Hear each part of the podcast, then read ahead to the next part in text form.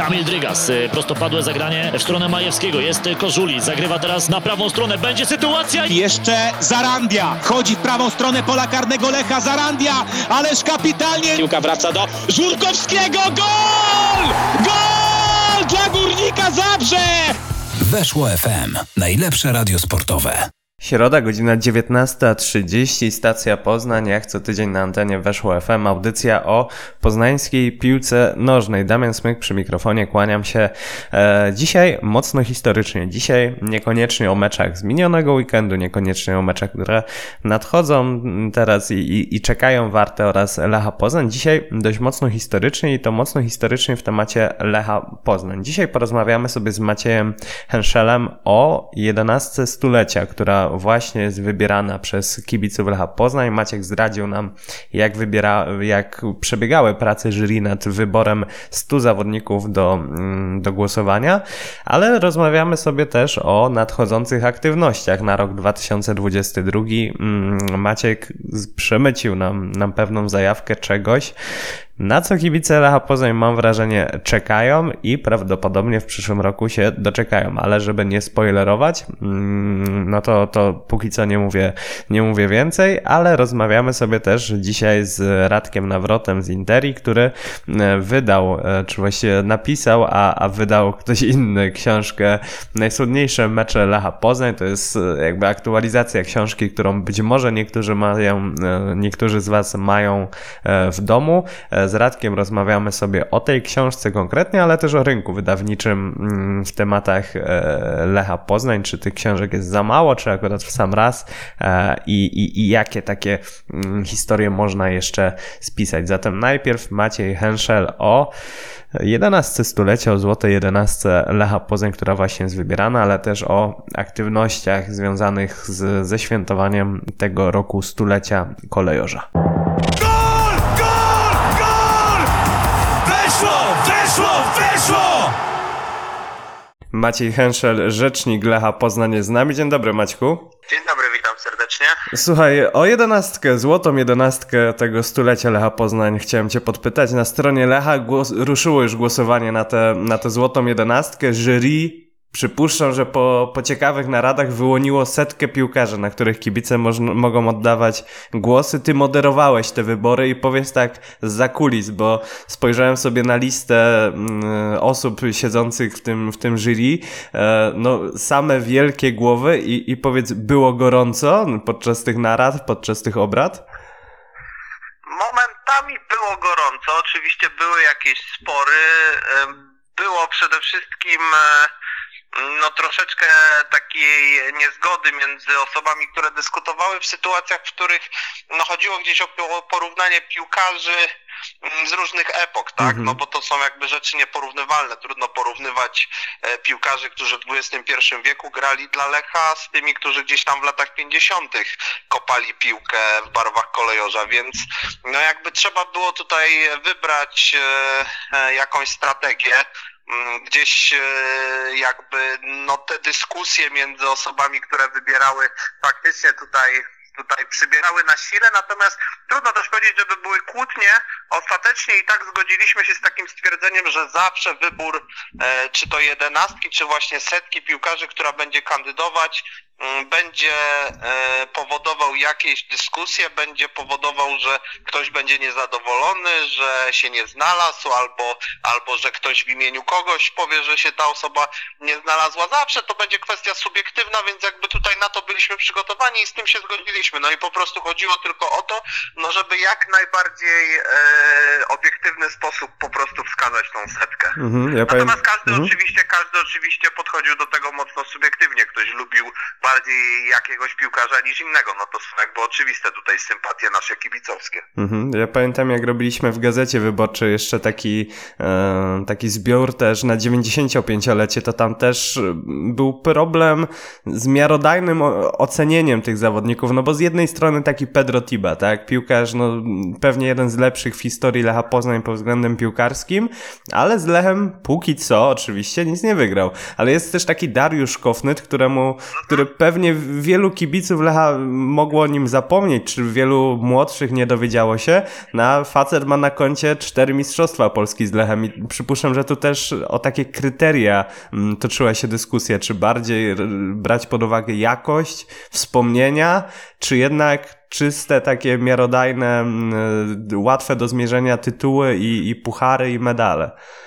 Właśnie, to jest jakby najważniejsza kwestia, którą poruszyłeś, bo e, to jest kwestia, o której trzeba tutaj rzeczywiście powiedzieć. Jakby nakłada się kilka, kilka rzeczy przy wyborze e, zawodników. Można było pójść na łatwiznę i nie wiem, przepisać zawodników, którzy zdobyli Mistrzostwa Polski, Puchary Polski z Lechem. Tak. E, no pewnie by to nie była setka, tylko byśmy koło dwusetki wtedy się zakręcili, ale, ale byliby zawodnicy, którzy są utytułowani, którzy z Lechem zdobyli tytuły i tak dalej, to by było oczywiście najprostsze.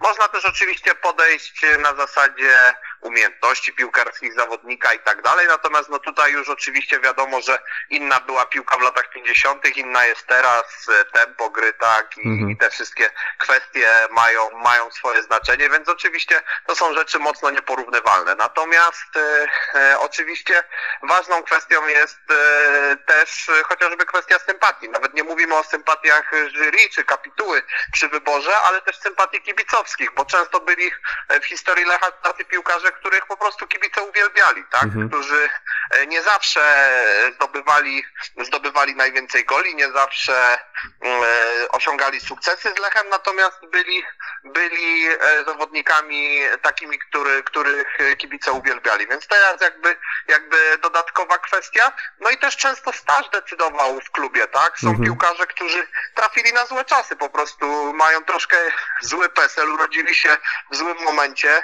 Reprezentowali Lecha na przykład w latach 60., gdzie Lech był poza ekstraklasą, wyrzucony trochę poza nawias tej największej piłki krajowej Mhm. e, i rywalizował w drugiej, trzeciej lidze.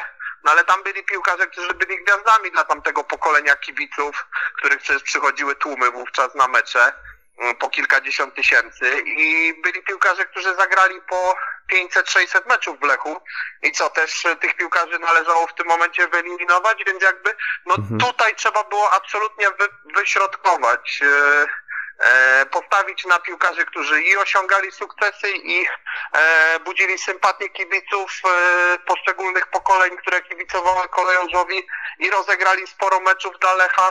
To wszystko się ostatecznie złożyło na tę setkę, która została wybrana. Przecież taki sam problem kapituła miała chociażby mm, z zespołem z przełomu wieków, zespołem, który bardzo był lubiany przez kibiców, Tak, zespołem, który najpierw spadł z ekstraklasy, a potem już w dosyć mocno zmienionym składzie zrobił awans do ekstraklasy, zdobył Puchar Polski w 2004 roku tak zupełnie niespodziewanie.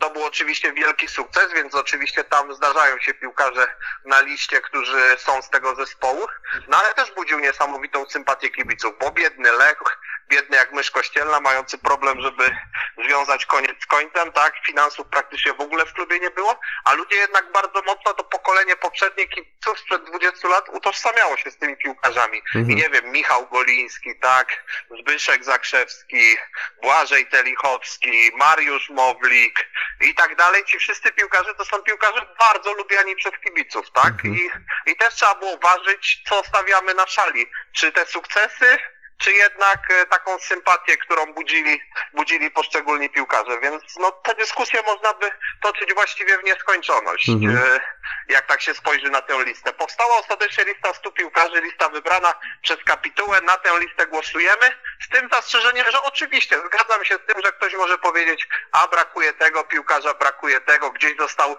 od razu postawiony Marcin Kamiński na przykład, tak, uczestnik Euro 2012, Mistrz Polski. kadrze Franciszka Smudy, mistrz Polski z Lechem, tak, a jednak kapituła gdzieś uznała, uznała, że nie, no Mhm. więc e, absolutnie, ja bym pewnie Marcina Kamińskiego władował do tej setki bez w ogóle chwili zastanowienia, natomiast no gdzieś na końcu jest głosowanie, podejmuje decyzję kapituła, kapituła wskazała w taki, a nie inny sposób i głosujemy na tę setkę, która jest. Mhm. No tak sobie pomyślałem, że ta setka to, to niby dużo, tak? 100 nazwisk, ja spojrzę się na tę listę na, na waszej stronie, to ona jest y, szeroka, ale też z drugiej strony to, o czym mówisz, to też cholernie mało i mm, tak się zastanawiam, jak spojrzałeś sobie na tę na tę setkę, albo wróciłeś do domu jeszcze po, po, po wyborze, albo, albo już teraz, to, to tak podrapałeś się za głowie i jakbyś miał dziką kartę, to dorzuciłbyś tego sto- 101, to, to kto by to był? Właśnie ten Kamiński czy ktoś inny? Chyba Marcin Kamiński, chyba Marcin Kamiński byłby tym piłkarzem, bo faktycznie e, zawodnik, który debiutował w 2009, ma występy już w mistrzowskim sezonie 9-10, później faktycznie ten taki fajny rozwój piłkarski, wyjazd na Euro, potem ważna postać i sporo meczów także w mistrzowskim sezonie 14-15, także myślę, że to jest e, taka no, modelowa kariera Lechity, wychowanka klubu, który, który wskakuje do pierwszej drużyny i osiąga z tą drużyną sukcesy jest naprawdę mocną postacią na boisku. Także, także jakbym miał dziką kartę, to absolutnie bym Marcina wskazał. E, Natomiast w ogóle była dyskusja, ja przyszedłem na obrady w sumie z taką propozycją, że żeby to nie była setka, tylko żeby wybrać e, po 15 maksymalnie piłkarzy na każdą pozycję, bramkarzy, obrońców, pomocników, Ojej. napastników, czyli byłaby 60 maksymalnie. I to kapituła mnie przekonała do setki, no że skoro stulecie, to musi być 100 nazwisk. No Mhm. to okej. I zaczęliśmy wypisywać e, i kiedy absolutnie przejechaliśmy przez wszystkie epoki i wypisaliśmy wszystkich piłkarzy, to faktycznie masz rację, że setka to jest mało, bo chyba powstała taka na szybko robocza grupa 140 piłkarzy i Mhm. pamiętam, że z, tej, z tych 140 wykreślaliśmy po prostu, jechaliśmy e, i tutaj się odbywały dyskusje właśnie, czy tego warto, czy nie warto i tak dalej. No i powstała ostatecznie setka właśnie, ale tym wyjściową, tą wyjściową bazą była e, grupa 140 piłkarzy. Mhm. Także masz rację, że masz rację, że setka to nie jest wcale tak dużo, e, jak na to, jaka powstała lista tutaj właśnie ostatecznie. Mhm, No to przypuszczam, że przy tej 60 to już w ogóle byłyby kłótnie, dramaty nie, no i to, to już by było nie do, nie do zrobienia. Pamiętam, pamiętam, bo troszkę inaczej było to zrobione, kiedy były 90. urodziny kolejorza. Wówczas powstała Złota 90, tylko że Złota 90 zawierała e, na, tej, na tej liście, która została podana 90, czyli jeszcze mniej niż teraz tych nazwisk, Mhm. nie tylko piłkarzy, ale trenerów, Aha. działaczy, tak, więc, e, więc tutaj, e, jeżeli chodzi o, o, o tych, z tego co pamiętam, jak policzyłem, to, to piłkarzy na tej liście chyba było pięćdziesięciu kilku w dziewięćdziesiątce, więc, Mhm. więc to tam pamiętam, jakie były kontrowersje, jak ludzie zwracali uwagę, że brakuje tego, brakuje tego i tak dalej. Myślę, że teraz, kiedy powstała ta setka, i tak tych kontrowersji jest bardzo mało, a na końcu i tak zawsze wracam z tym argumentem, że to i tak na końcu jest e, no po prostu subiektywna opinia całej kapituły. Mhm, no i na końcu też jest tylko jedenastka. Chciałem cię, tak myślałem, żeby cię zapytać o tę twoją wymarzoną jedenastkę, ale jak cię znam, to rozmawialibyśmy do jutra i i jeszcze byś przedzwonił z uwagami, żeby coś jednak poprawić. więc, więc o to cię nie zapytam. Zapytam cię, jak teraz przebiega głosowanie? Jak kibice mogą oddawać te swoje głosy? Dobrze, to teraz jeżeli chodzi o głosowanie, to zapraszamy bardzo serdecznie do końca stycznia. E, w ogóle dziękujemy tym wszystkim, którzy już oddali swoje głosy i naprawdę bardzo fajne zainteresowanie jest, bo e, pierwszego dnia w programie Lechici ponad tysiąc osób zagłosowało. Jak tam na bieżąco widzę, widzę te wyniki i, i widzę ile osób głosuje. Więc e, pierwsza opcja to jest zagłosowanie właśnie za pośrednictwem Lechitów. Lechici to jest program lojalnościowy, który prowadzimy jako klub. E, Każdy Lechita ma swój indywidualny login, e, na który się może zalogować. Wystarczy, że wejdzie do działu ankiety, bądź po prostu kliknie link, który jest na głównej stronie. Loguje się, wypełnia ankietę. Ankieta jest bardzo prosta. Ankieta jest podzielona na e, cztery pozycje. Bramkarze, obrońcy, pomocnicy, napastnicy. W- Wśród bramkarzy jest 12 kandydatów, wśród obrońców 30, wśród pomocników 33 i 25 napastników. Mhm. I możemy zaznaczyć w każdej ankiecie, czyli wśród bramkarzy, obrońców, pomocników i napastników maksymalnie trzy osoby. Po zaznaczeniu trzech osób oczywiście już czwartej kliknąć nie można. Można zaznaczyć jedną lub dwie. Można nie zaznaczyć na którejś pozycji żadnego piłkarza. Tutaj nie ma absolutnie żadnego przymusu, żeby wskazywać na każdej pozycji trzech piłkarzy. No i w ten sposób wypełniamy, wypełniamy ankietę, ona się zapisuje w systemie, te głosy nam się ładnie tutaj zliczają. Natomiast druga opcja dla tych, którzy cenią sobie trochę bardziej tradycyjne podejście do plebiscytów. E, Patronem medialnym plebiscytu jest Głos Wielkopolski. W środę 15 grudnia był pierwszy kupon w Głosie Wielkopolskim wraz z listą 100 zawodników nominowanych. I teraz w każdy poniedziałek e, Głos Wielkopolski będzie również drukował kupon, który należy wyciąć, wypełnić i wysłać na podany adres. No i oczywiście te głosy, które pojawią się na kuponach będą również doliczone do wyników całego e, plebiscytu. Plebiscyt trwa do 31 stycznia. Tego dnia jakby zamykamy głosowanie i zliczamy głosy po to, żeby złotą jedenastkę stulecia Lecha Poznań ogłosić oficjalnie w marcu 22, czyli w miesiącu, w którym e, oficjalnie narodził się Lech Poznań, a właściwie oficjalnie został zarejestrowany, bo wiemy, że ta data oficjalnej rejestracji to 19 marca i 19 marca 2022 dokładnie 100 lat od tego momentu minie. Mhm. A dużo takich podobnych aktywności na ten rok stulecia planujecie? Możesz coś zdradzić? No bo to siłą rzeczy jest taki specjalny rok. Widzimy już, że, że są okolicznościowe koszulki, że jedenastka stulecia tego będzie na przestrzeni tego nadchodzącego roku dużo z waszej strony? Tak, żeby móc uchylić e, troszkę rąbka tajemnicy, to powiem, że jeżeli chodzi o te historyczne wydarzenia, to jest nie koniec, bo wiem, że czekają kibice na jedną ważną kwestię związaną z historią klubu i mogę powiedzieć, że prace w tym temacie są zaawansowane, ale też oficjalnie poinformujemy dokładnie co, jak i dlaczego, e, kiedy e, rzecz, Maciek, którą czy, czy mówiąc o, histo- o historycznej rzeczy, mu- y, unikasz wypowiedzenia nazwy muzeum, tak? No właśnie, dlatego mogę użyć teraz e, pomidora, natomiast jakby no dałem wyraźnie do zrozumienia o co chodzi, więc myślę, że kibice zrozumieją. Nie, też chcemy oczywiście absolutnie tutaj po kolei wychodzimy ze Jasne. wszystkimi tymi aktywnościami. Właściwie cały, to nie tak, że na marzec 2022 idzie to główne uderzenie, jakby cały rok 2022 chcemy poświęcić na to, żeby świętować te setne urodziny e, Lecha Poznań. E, Właśnie kwestie historyczne poruszyłeś, koszulka retro, w której zagrają piłkarze w marcu, właśnie złota jedenastka. Kwestie właśnie będą też wystawy w roku 2022 związane z Lechem Poznań. Będzie kwestia właśnie e, muzeum, o której, o której wspominałeś. Myślę, że tutaj też będziemy mogli przekazać e, informacje już takie konkretne w tym temacie w bardzo niedługim czasie, natomiast, e, natomiast jeszcze proszę się uzbroić troszkę w cierpliwość. E, I co? I no kwestia, kwestia oczywiście e, meczu, który zagramy 19 marca, meczu ligowego, no to będzie oczywiście taki moment e, kulminacyjny. Jakby od razu też informujemy, nie będzie żadnego specjalnego meczu. Mhm. Będzie mecz ligowy 19 marca, nie będzie tak, że zaprosimy jakiś wielki europejski zespół, z którym zagramy mecz towarzyski. Pamiętajmy o tym, że rok 2022 to wielka kumulacja w kalendarzu piłkarskim, bo jest mundial w Katarze, liga musi się skończyć do mm, połowy listopada, z tego co wiem rozpocznie się mniej więcej tak jak się rozpoczęła w tym sezonie Mhm. e, i będzie rozegranych, bo już gdzieś widziałem zarys kalendarza, ma być rozegranych 18 kolejek do listopada, teraz gramy 19 do 20 grudnia, czyli miesiąc krócej, a kolejek praktycznie tyle samo do rozegrania. Będą europejskie puchary, w to wszystko wplecione, więc właściwie tam szpilki nie można wcisnąć w ten kalendarz, żeby cokolwiek innego zorganizować jeszcze. Także skupiamy się na tym meczu, który będzie 19 marca.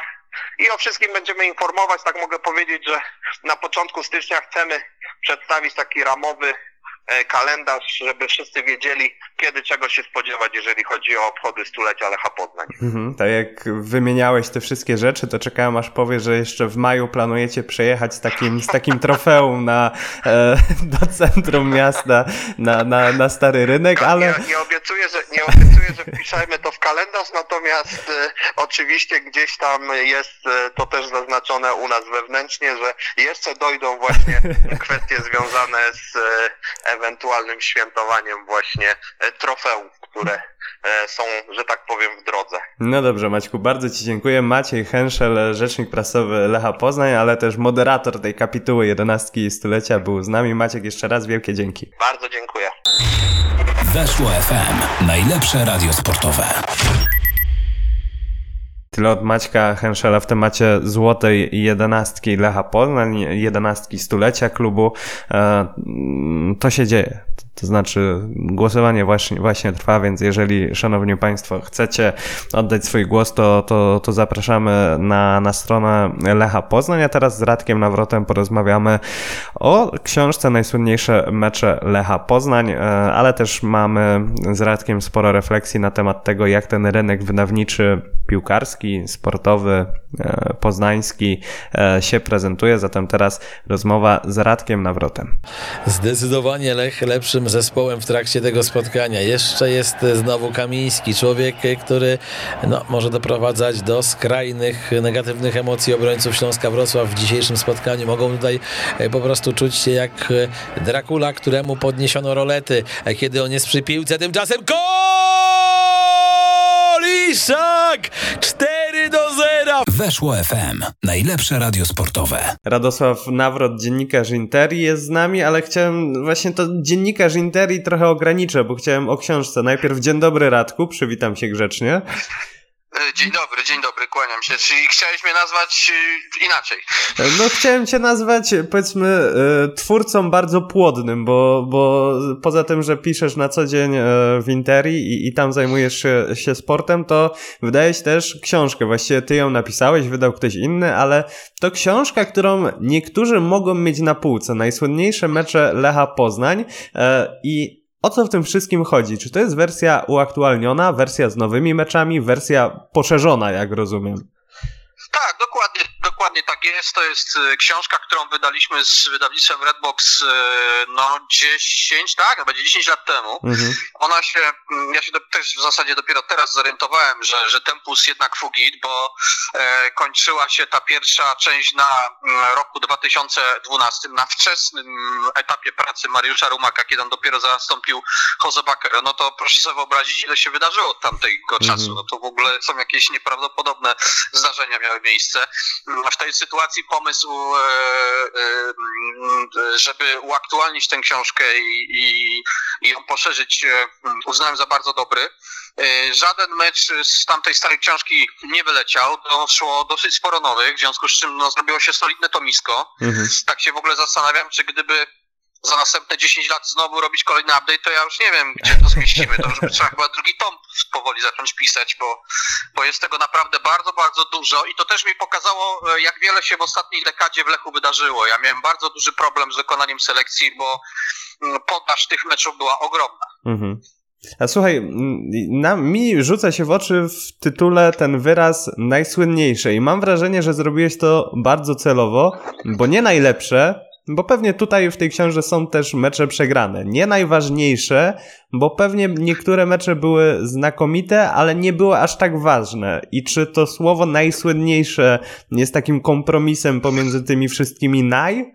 Dokładnie tak jest i tu powiem e, więcej. O to słowo e, był pewnego rodzaju spór, bo wydawnictwo Redbox zwróciło się do mnie przed dekadą z prośbą o napisanie meczu o największych zwycięstwach Lecha Poznań. Ja wtedy kategorycznie odmówiłem. Mhm. E, bo to w ogóle jest niezgodne z moją filozofią postrzegania klubu piłkarskiego. E, w ogóle sportu, bo ja nie, ja nie uważam, ja wiem, że celem sportu jest wygrywanie, ustalanie kolejności. To jest jakby cel nadrzędny, ale to nie wyczerpuje tematu.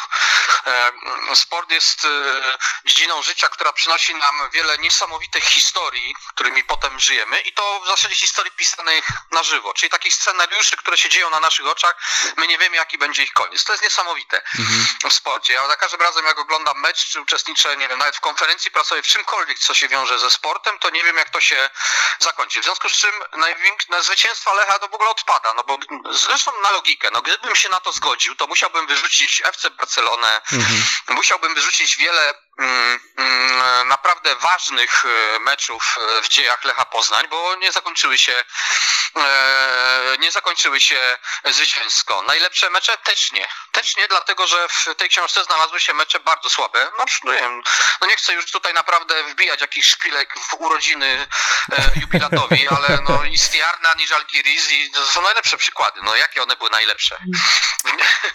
dla rywali może.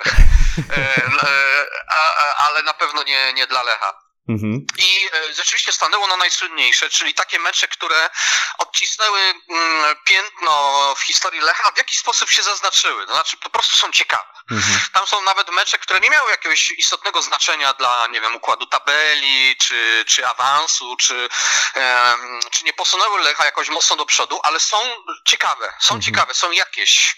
Znaczy, za nimi kryje się jakaś fajna historia, którą można ludziom em, opowiedzieć, bo ja szczerze mówiąc, mm, ja wiem, że, że brakuje książek sportowych e, na rynku i brakuje w, w, właściwie wszystkich książek sportowych, także takich monografii, zestawień statystycznych, ale ja nie chciałem czegoś takiego pytać, e, pisać.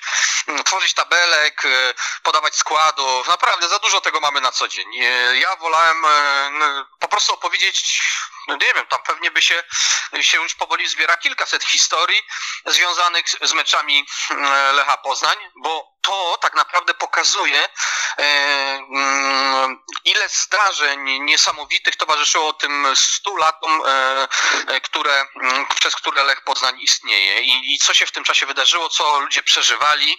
Mm, Po prostu zrobiła się z tego jakaś taka, powiedziałbym, beletrystyka nawet. Mhm. W tym sensie to było interesujące. Mhm, No to jest trochę opowiadanie historii meczami. Tak jak, jak mówi tytuł tej książki Michała Kołodziejczyka i Anity Werner, mecz to tylko pretekst, więc, e, więc tutaj możemy zgrabnie te historie meczami opowiadać, ale w przedmowie piszesz o tym... przepraszam, że ci Mhm. przerwę, przepraszam, że ci przerwę, ale rzeczywiście Michał i Anita e, e, zatytułowali swoją książkę Mecz to pretekst. Ja bym najchętniej dał tytuł Mecz to historia. Mhm. Opowieść. Mecz Mhm. to opowieść. Mhm, no to ładne. Ale słuchaj, w przedmowie piszesz o tym, że, że Lech zagrał w historii już ponad 200, ponad 2, e, 2300 meczów i tak się zastanawiam, bo to nie jest książka mała, to nie jest książka e, taka nieobszerna, tam po, czyste, czy, czystego tekstu jest ponad 400 stron i tak się zastanawiam, e, musiałeś dużo tych meczów odsiać, to znaczy musiałeś być taki surowy też w takiej swojej autocenzurze, bo jak ciebie znam, to, to wolisz napisać więcej niż mniej i e, czy, czy czasami biłeś się po łapach, żeby, a dobra, ten mecz zostawimy, to, to już nie jest konieczne. No tak, to, to, to, to znasz mnie rzeczywiście i, e, i przyznaję, że to jest dosyć duża moja słabość, dlatego ja potrzebuję właśnie też takiej redakcji często, e, która nie sprowadza się tylko do poprawienia błędów, które Mhm. się każdemu zdarzają, ale także do e, dyskusji, polemiki z wyborami, które się dokonuje. Mhm. E, I te, wy- ten wybór był trudny tutaj. Rzeczywiście ja musiałem dokonać e, selekcji. Nawet w, w tych ostatnich 10 latach, jak sobie tą listę stworzyłem, najpierw była lista pierwotna, taki powiedzmy szeroki skład, tak? Mhm. 30-osobowy na mundial. Potem jak go jeszcze okroiłem do 23 na, e, no to tak mówię oczywiście metaforycznie i na końcu jeszcze musiałem wystawić ten, ten skład już ostateczny. Ja wiem jak się czuje trener po prostu. Ja wiem co mówił Maciej Skorża, co miał na myśli mówił Maciej Skorża mówiąc, że niestety nie mogę wszystkich wystawić. Mm, W związku z czym jeżeli ktoś mi powie, że pana tu brakuje takiego i takiego meczu, no brakuje. Bardzo mi przykro, przepraszam, e, ale wszystkich zmieścić się nie da. Wydaje mi się, że jest ich tak, ich ogrom, ogrom. Mhm. No, Słuchaj, bo wspomniałeś o tym, że tych książek sportowych, czy książek piłkarskich nie ma aż tyle. Pewnie, pewnie jest jakiś deficyt. A, a już książek, takich publikacji książkowych stricte o poszczególnych klubach, w tym przypadku o Lechu, no jest jeszcze mniej. I ubolewasz nad tym, czy po prostu taki jest rynek, że książki o bardzo specyficznej tematyce mogą się nie rozejść tak, jakby autor czy wydawnictwo chciało i, i trzeba się po prostu z tym pogodzić, czy jednak widzisz tutaj jakąś niszę niewykorzystaną, taką, która, która zwłaszcza w tak dużej społeczności jak, nie wiem, społeczność kibiców Lecha Poznań, no, znalazłaby by, by swoje miejsce na ziemi. Znaczy wierzę, że to drugie, e, dlatego że mm, ja wiem, że statystyki są słabe i w Polsce e, mamy około 60% ludzi, którzy przeczytali jedną książkę lub mniej, e, ale ja mimo tego nie widzę jakiegoś wielkiego kryzysu na rynku wydawniczym czy książkowym, tak, w, w Polsce. Uważam, że bardzo wiele ludzi bardzo dużo czyta i e, sceny, mm, w których ktoś e, spędza, nie wiem, podróż w tramwaju, w pociągu czy, czy, czy gdziekolwiek czytając książkę, nie są wcale jakimś ewenementem. To, się- to się po prostu mm, to się po prostu dzieje. I, e, mm, I to także dotyczy książek papierowych, niekoniecznie tylko, tylko, tylko tych e-booków. W związku z czym ja takiego kryzysu jakoś nie widzę. Uważam, że ludzie czytają. Zresztą zwróćmy uwagę, jak w czasach pandemii, kiedy mieliśmy wiele łączeń online takich, Tak, no to ludzie bardzo często książkę. pokazywali swoje księgozbiory, prawda? Tak. Pytanie, czy to nie były też fototapety. Tak, może to były foto, fototapety, ale wydaje mi się, że w sytuacji, w której książka jest też e, mm, takim przedmiotem, który, który ludzie lubią mieć w domu, takim przyjaznym każdemu, mm, każdemu domowi, to, e, to może się okazać, że, że w kurcy ja przynajmniej cierpię na to, że tych książek mam tak wiele, że ja naprawdę jedynym dla mnie rozwiązaniem jest w tej chwili przejście całkowicie na biblioteki, Mhm. bo nie dam, nie dam sobie rady z, z, ze zmieszczeniem tych książek. W związku z czym wydaje mi się, że to jest niewykorzystana nisza. Ja nie wierzę w to, że kibice sportowi nie chcą czytać, że nie czytają. Przecież to nie są jacyś troglodyci, którzy, e, którzy są daleko od, od, e, od literatury, w ogóle od książek i tak dalej. Wydaje mi się, że chcą czytać. E, Większość kibiców, podejrzewam, nie za bardzo ma co czytać. To znaczy skupiają się mm, po- pewnie na czytaniu gazet, ewentualnie portali też internetowych, publikacji dziennikarskich, ale, ale też nie dostają zbyt wielu książek. Ja- e, Ja miałem taki, takie spotkanie autorskie w sprawie tej książki na, w sklepie Lecha na stadionie przy Bułgarskiej. Wszedłem do sklepu tuż przed tym spotkaniem, przejrzałem się, co tam mają e, w asortymencie na półkach Mhm. i doszedłem do półki z książkami, zauważyłem, że jest ich bardzo mało. Mhm. Bardzo mało. Były dwie moje, było kilka książek redaktora Diaczenki, było, były jakieś tam jeszcze pojedyncze publikacje i tyle. Mhm. Lech Poznań, jeden z najciekawszych klubów. I to nie jest zarzut wobec Lecha Poznań. Żaden klub nie ma wielu publikacji na swój temat.